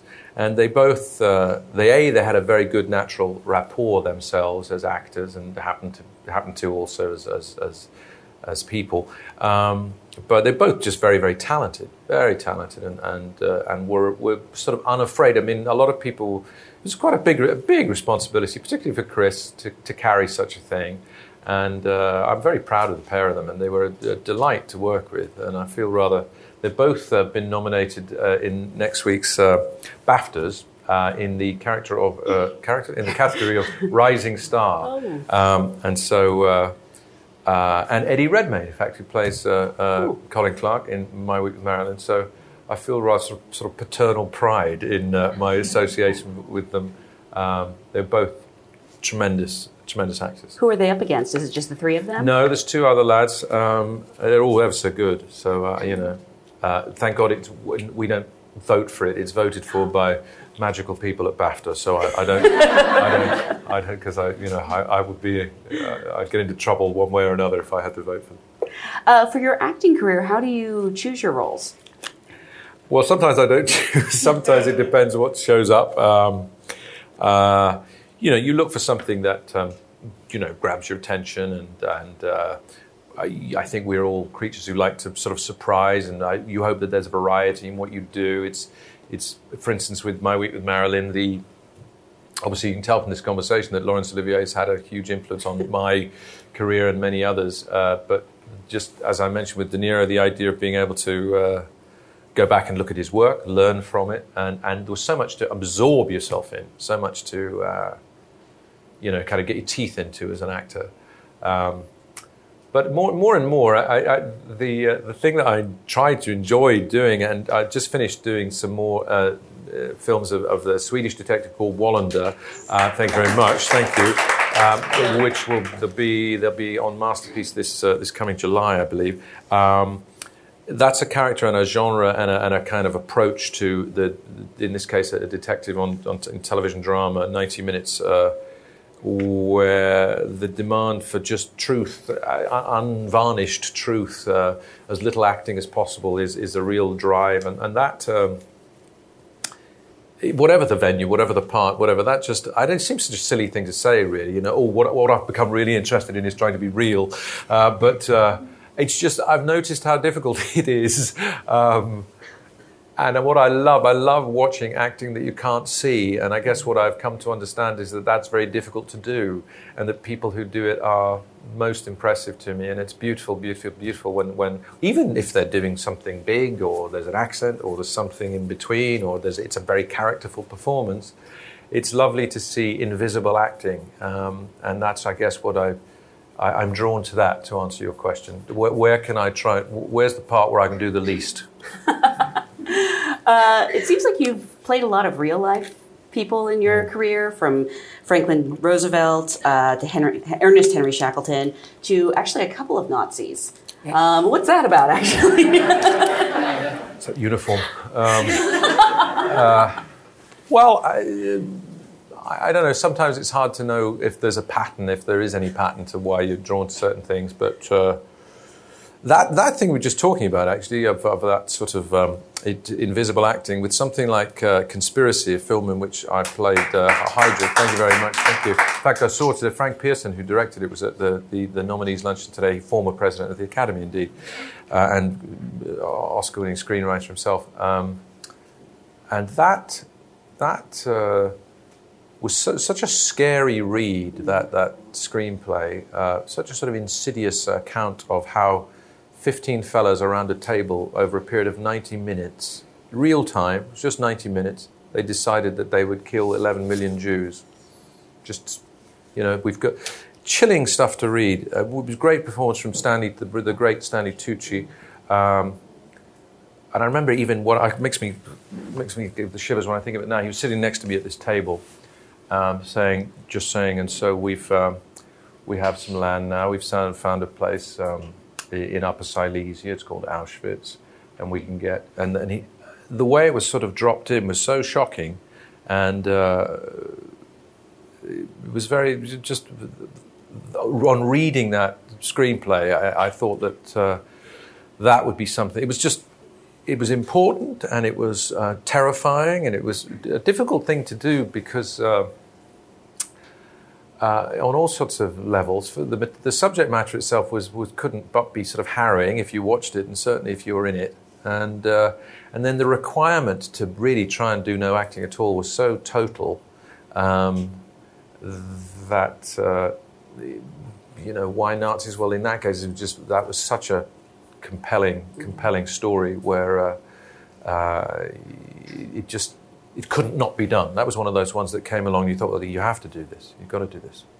Uh, speaking of real life people, that obviously brings us to my week with Marilyn mm-hmm. and Sir Laurence Olivier. Mm-hmm.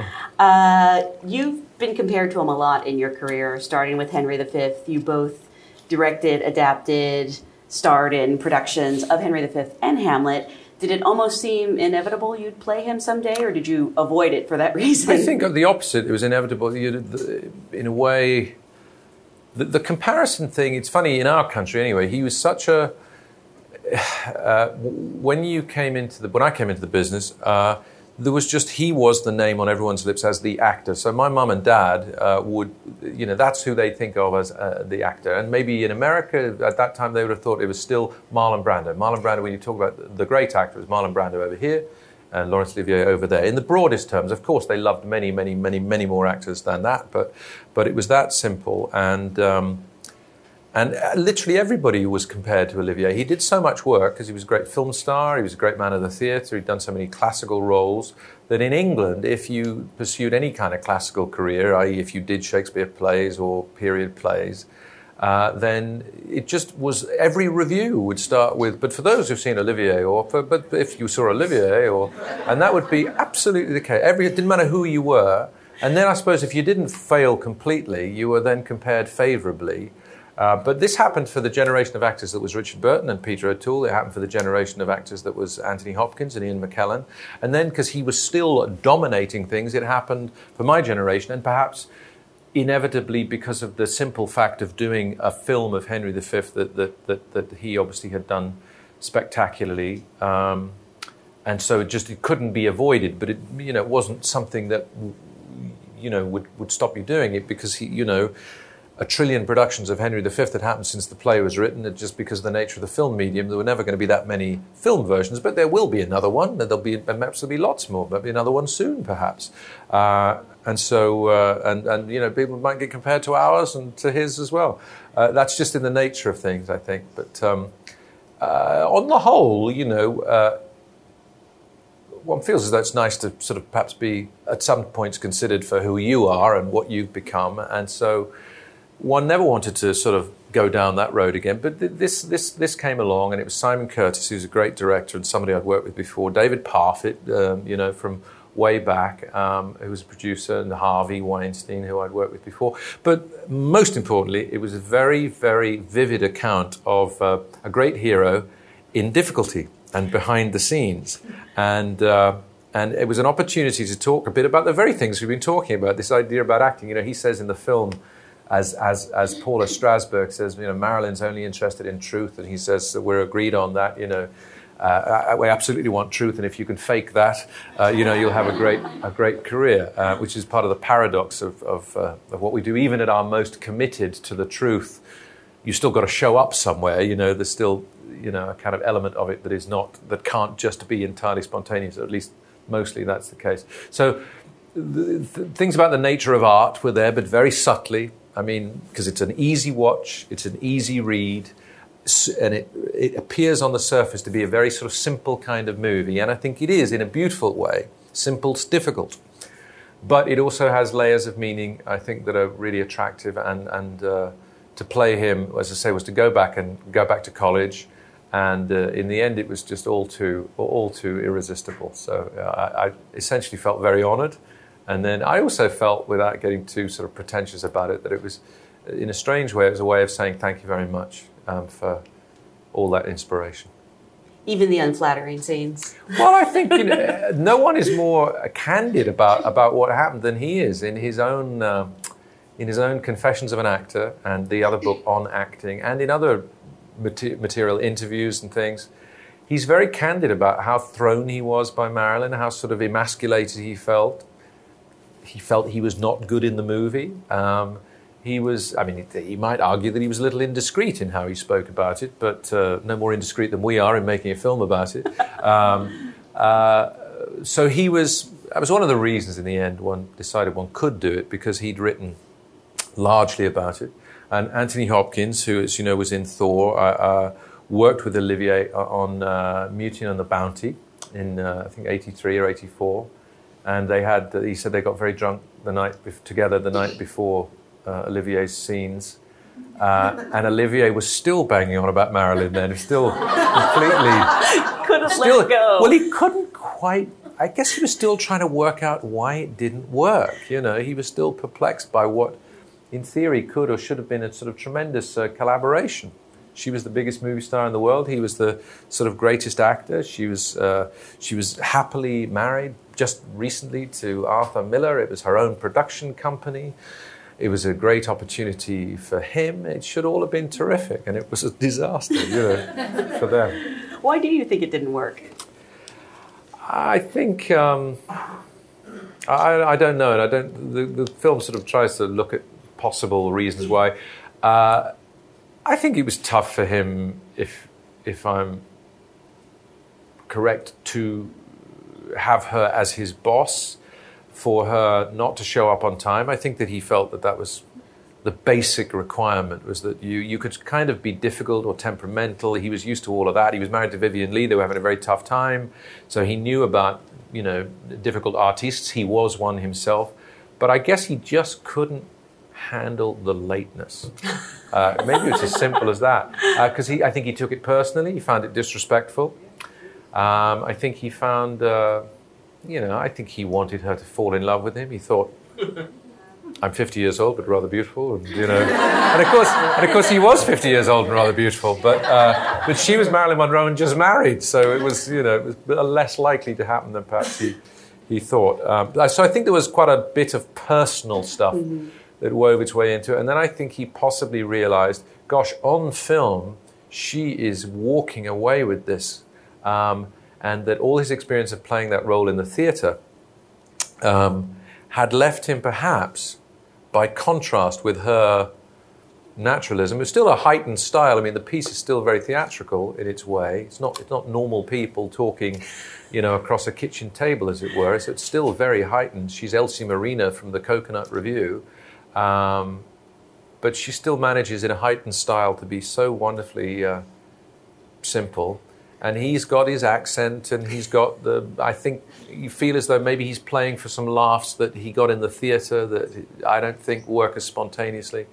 Then i think it's the problem which I, am aware can be an issue of when you're if you're directing somebody who's challenging in a two-handed scene and you're directing and you're trying to give them of your best then potentially your performance is, going uh, is maybe going to if not suffer it's going to be affected by it and i think that that might have been the case with him as well now, you never got to meet Olivier, but mm. you have worked with and are friends with many people who yeah. did work with him. Yeah. Did they? Was there any insight you gleaned from that? They talked about. I mean, Tony Hopkins and Derek Jacobi both talked about how Olivier could would be all things to all people. You know, he was many characters in a day. Um, he would be the, you know, your genial host. He would be, you know, the serious academic type. Although he, in, in, in truth, everyone says he wasn't very academic, but he was sort of brilliantly, intuitively smart. He could be very sort of bitchy and camp. He could be, uh, um, and he could, and he could be rather grand and you know, sort of uh, representing the British theatre. He was a bit of a bit of everything. Gielgud said this about him that you never quite knew who you were getting. Um, but he so he was everything was a kind of performance, brilliant performance, but but uh, you didn't quite know who who who he was was the impression that they gave. But uh, both Hopkins and Jacobi both said, as a leader in the National Theatre, where they were all there with uh, Ian McKellen and, and you know Albert Finney and Maggie Smith, that he was quite wonderful. You know, really an inspiring inspiring figure. And if you just look at his industry, the and that group of actors that he developed at the National Theatre in the '60s was really a very sterling group of people. He knew, you know, he knew uh, talent when he saw it. Yeah. Didn't Hopkins and Jacobi do Othello with him? Uh, they well, no, Jacobi, Derek was in it, and uh, Hopkins might have been in it, walking walking on. Um, Michael Gambon was in that uh, Othello, and that was uh, famously where Olivier apparently did some, uh, in what was already a celebrated performance, he did a particularly spellbinding performance one, one particular evening. It was apparently amazing. And uh, so much so, so unusually so, even for his, even by his high standards, that as he walked off, all of the actors, this included Maggie Smith and Derek Jacobi and Frank Finlay, spontaneously applauded him as he left the stage. But as he did so, he, he looked thunderous, he looked so angry, and he stormed past them and he slammed his dressing room door. And Derek was the one assigned to go up and nervously knock on the uh, on the dressing room door and say, "Sir, uh, Sir Laurence, we just I, I don't you seem upset, sir. We we just." I mean, you of course are wonderful in the role, but tonight, sir, you transcended. It was one of the greatest things any of us have ever witnessed. Tonight, you, you, you, you were, if I may humbly say so, truly great. To which he replied, Yes, I know, and I'm so angry because I don't know how I did it.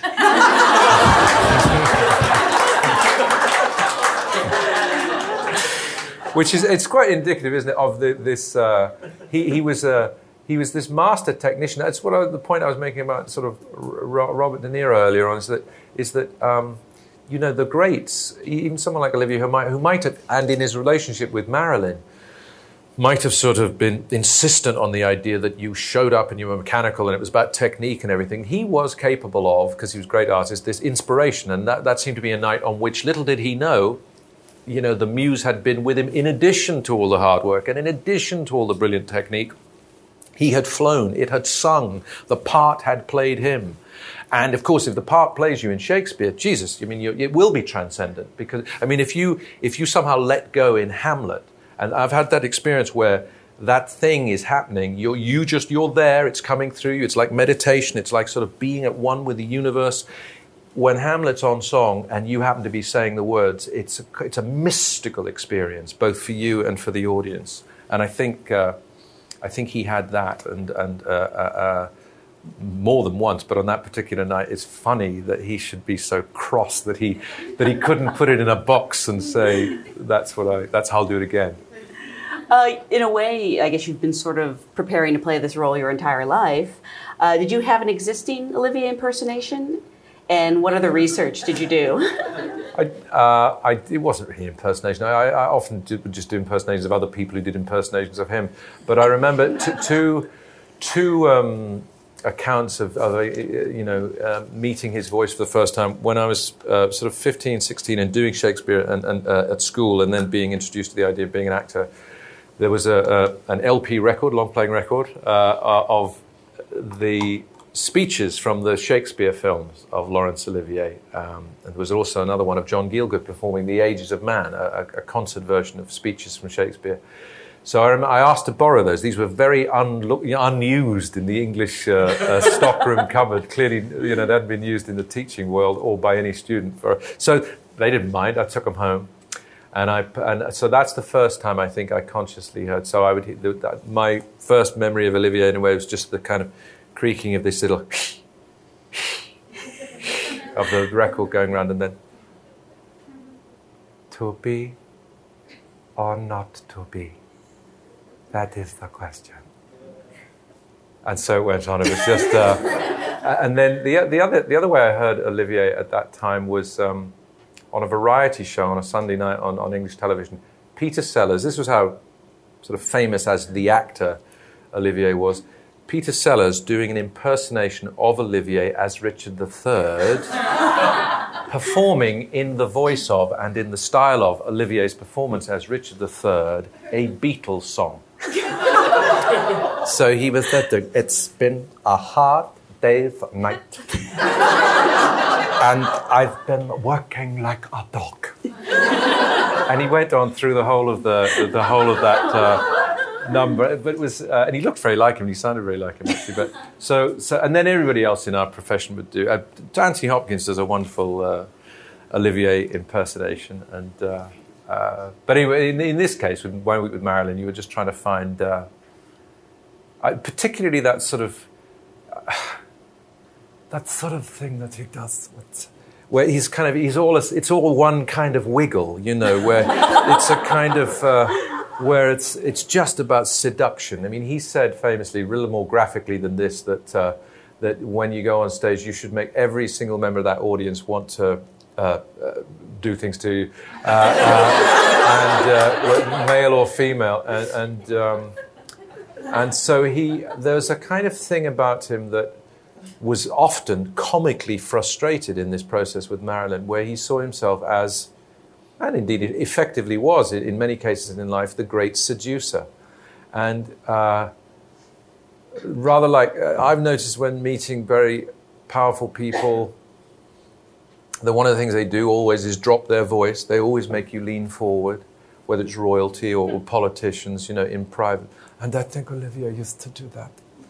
Also, it sort of it would sort of affect this kind of lisp it didn't really have a lisp, but he sort of put it in anyway. And also, if you watch him in interview, the hand sort of keeps doing that. And also, he, he rolled his uh, tongue around and everything a little bit kind of, you know. It's a, it's a bit, it's pretty camp as well, you know. And that sort of, um, because he knows he can't do that, uh, he's, you know, and he's got all of those uh, big colours and big voice and Othello's down there and everything. That the sort of Olivier, an interview, which is there's a great interview with him and Kenneth Tynan with Olivier, just called On Acting, uh, where it's a, it's like a sort of kitten trying to seduce the interviewer, and he's always sort of touching things and trying to be, and also affect a sort of voice that sort of starts to kind of. Uh, break things up and sort of go a little bit babyish. yeah. So anyway,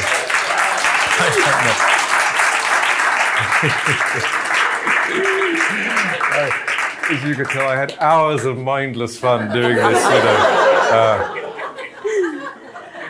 it's a funny, you know, the, the, there's a marvelous uh, documentary about him by Melvin Bragg, great British um, documentary maker. Did the South Bank show? You've probably seen many. Accounts, did 25 years of the South Bank show, and they did two um, great hours on. Maybe it was more than that. Two two-hour versions of, of Olivier's life, in, in, which Olivier is interviewed throughout. And but he was so. Um, you're asking, you know, what did, what did people who knew him think he was like? And he just had a sort of sense of the theatrical. And, and at the end of that uh, four hours of uh, detailed account of this extraordinary, rich, packed life, and you just had this sense of him, which we try and get in my week with Marilyn, of sort of he, he kind of performs his life for you and he knows how to finish it off. He's got a great sense of the theatrical. He knows, you know, what's a beginning and a middle and an end and how to get to the kind of third act climax and then come down and then get ready for the fifth act. And he's just got a simple line at the end of it. He's in his garden at the end talking to Melvin Bragg. And uh, he says, um, I've, I've got a wonderful family. Beautiful children. They're very kind to me. I feel very petted. I remember the just unusual choice of words, you know, um, petted, and also he hits the T's in the middle and the D's at the end. So I feel very petted. Um, and then there's a long pause, and then he just looks away, sort of tragic, like a character in a Chekhov play. then, uh, the four hours of television, he knows it's the end. He knows he's got to come up with something, and he can do a big finish, or he can do the, or he can do go out on a sort of minor note. And he looks away and he goes. So, the funny old kind of a day, isn't it? That's it. That's how he goes. It's a, a funny old kind of a day, isn't it? And again, he's back to being a little cat with the cream. And you go, great, oh, wonderful. It's just, he's just a, uh, a sort of a wonderful, outrageous, magnetic thing. Uh, I have a question from the audience um, from Avery Maddox. Uh, what did you discover about yourself in playing the role of Sir Laurence Olivier? I uh, there's one scene in it where uh, it was a sort of semi-improvised where she, uh, Michelle comes in and she she has the uh, she's got to remember something from the um, she has to come in and say, "Gee, this is all right too," and um, she, repeatedly she says, "Gee, this is all right." He says, "It's two. Gee, this is all no, it's gee, this is all right too," and it sort of brings out the sort of um, whatever you might call it, the pedant in him, or just that's his choice to be accurate and it was semi improvised. I suppose I was slightly appalled at uh, my the way I was able to kind of make up the sort of stuff directors say when you're trying to get an actor to do something they don't really want to do, or or when frankly you're you're just flailing around and you know you're using every trick in the book. Not that you necessarily know what that is but you were but you're going close to them and far away. You're trying to be whispery. You move it in and you, you know when inside inside everything's saying this is terrible. This is dreadful. There's no time. It's so bad. It's so bad. She's so awful. It's so bad. That was terrific. That was terrific. It was because you know I, I you know praise you just I honey rather than vinegar is what uh, I think is the way to go. Now, when I say all that inner frustration, you don't have you don't have real perspective on that because if you're directing something, the clock is ticking, other people are doing stuff, uh, and, and just sometimes, uh, I guess you know, I, I, if I didn't feel his pain, I kind of knew sometimes. It's one of the great frustrations, particularly if you are an actor who directs. One of the great frustrations is when you can't find the way to talk to the actor. Mm. Or if you aren't clever enough, which I often have not been clever enough, to just shut up and be patient. I, I found the, the biggest lesson that I continue to try and learn about directing is say less, listen more, and get out of their way, get out of your way, and don't feel that pressure to have great thoughts or great insights. Directing is really just a, it's about move. It's not giving it necessarily to the actors. You come along, and then I point somewhere or direct it a little bit. You know, we do it together. It's taken me a long time to sort of sort of un- understand that, rather than getting pointlessly frustrated that they're not doing it the way you might do it or whatever. And so I suppose I, I recognize some of my own ridiculous frustrations in, in, in a scene like that. Uh, another audience question from Olivia J. Fox. Uh, well, you actually kind of addressed this, but uh, in the film, uh, Olivier says directing is the best job. Do you agree? And without naming names, have you ever had to deal with a difficult actor or actress? Go ahead and name names if you want.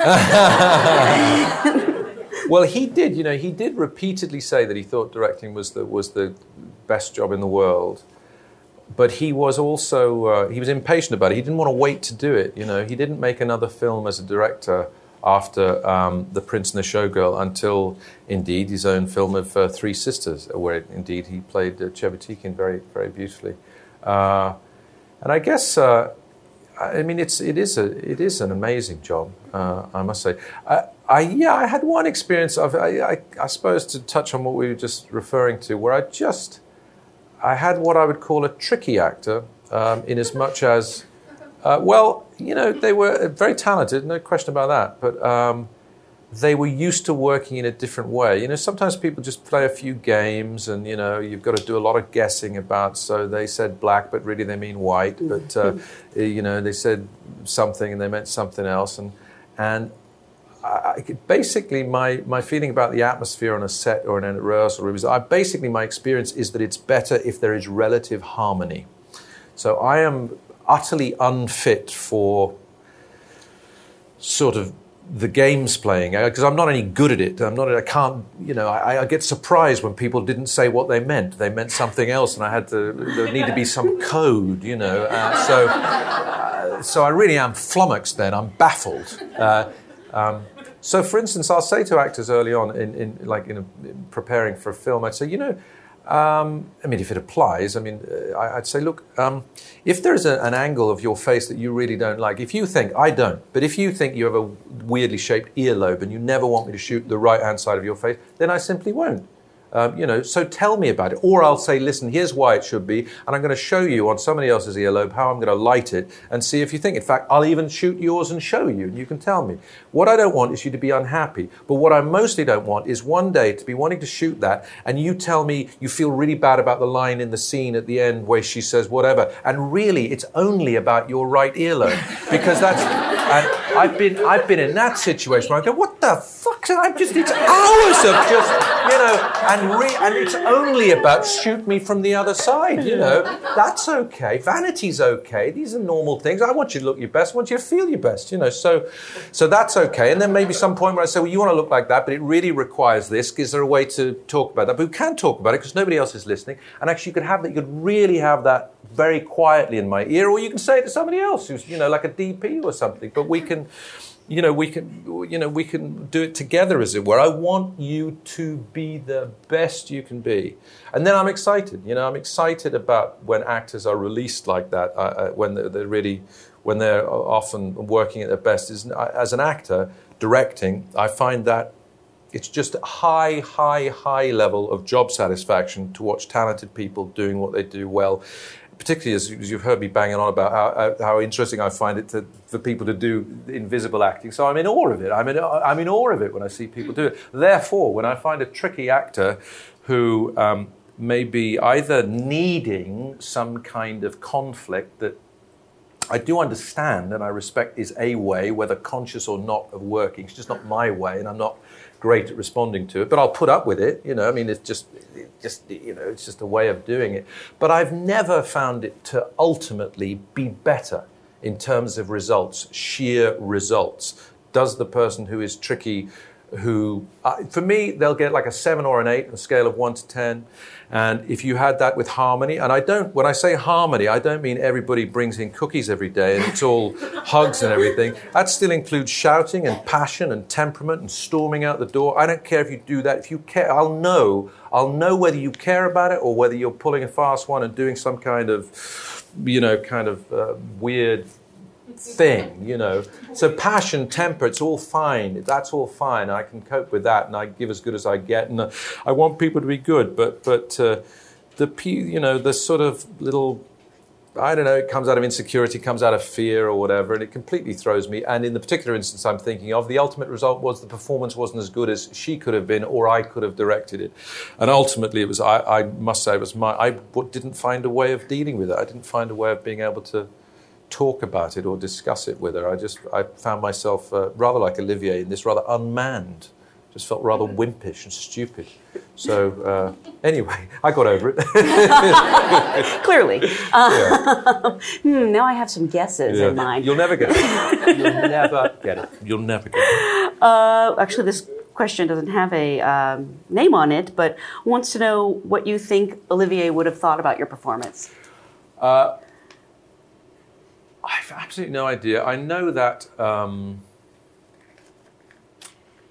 when when Derek Jacobi uh, played uh, Oedipus and Mr. Puff in Sheridan's The Critic, a double bill of roles in a single evening that Olivier had made famous in in, uh, in the early 40s, where his famous cry as Oedipus when he's blinded at the end of the play was one that uh, apparently sent chills down the spine of the reviewers, and people asked Olivier where had this sound come from, this incredible sound that he'd made, ear piercing sound. And he said that he had once heard a mink trapped in a, in a trap, dying, and that what he had recreated at the end for Oedipus's cry of pain as he's blinded was the sound of the mink being caught in the trap.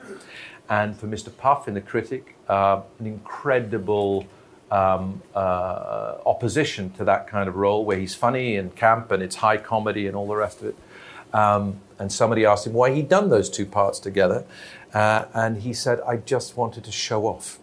Uh, he said, simple vulgarity. I wanted to show off. Anyway, that was 1941 or something, and nobody ever done these two parts again. They'd never done them together. Olivier had simply said, You'll never do them again. They've been done definitively. No one ever plays Mr. Puff in The Critic and Oedipus in the same evening. Doesn't happen because I've done it. And I've taken it off the board, as it were. in 1972, Derek Jacobi leaves the National Theatre Company, and his first job away from the National Theatre, where he's been there for eight years, uh, played uh, Cassio in Othello and, and then a whole ton of parts, was a great star in the National Theatre. He goes to the Birmingham Repertory Theatre, and his first job is to play a double bill of Mr. Puff in The Critic and Oedipus. First time it's been done since Olivier did it. And on the first night, the telegram from Olivier arrived at Derek Jacobi's dressing room with two words, which were cheeky bugger. so I suspect at the very least I'd be getting the cheeky bugger remark. Yeah. I want to thank you so much for, I know how busy you are for coming out tonight. Oh, thank, uh, thank you. you. guys for being such a great audience and congratulations on everything. Thanks very much, guys. Thank you. Thanks very much. Thank you for listening to the SAG AFTRA Foundation's Conversations podcast. If you appreciated what you heard, please support us with a review or donation and reach out to us on Twitter, Instagram, and Facebook at SAG AFTRA Found. We'd love to hear from you.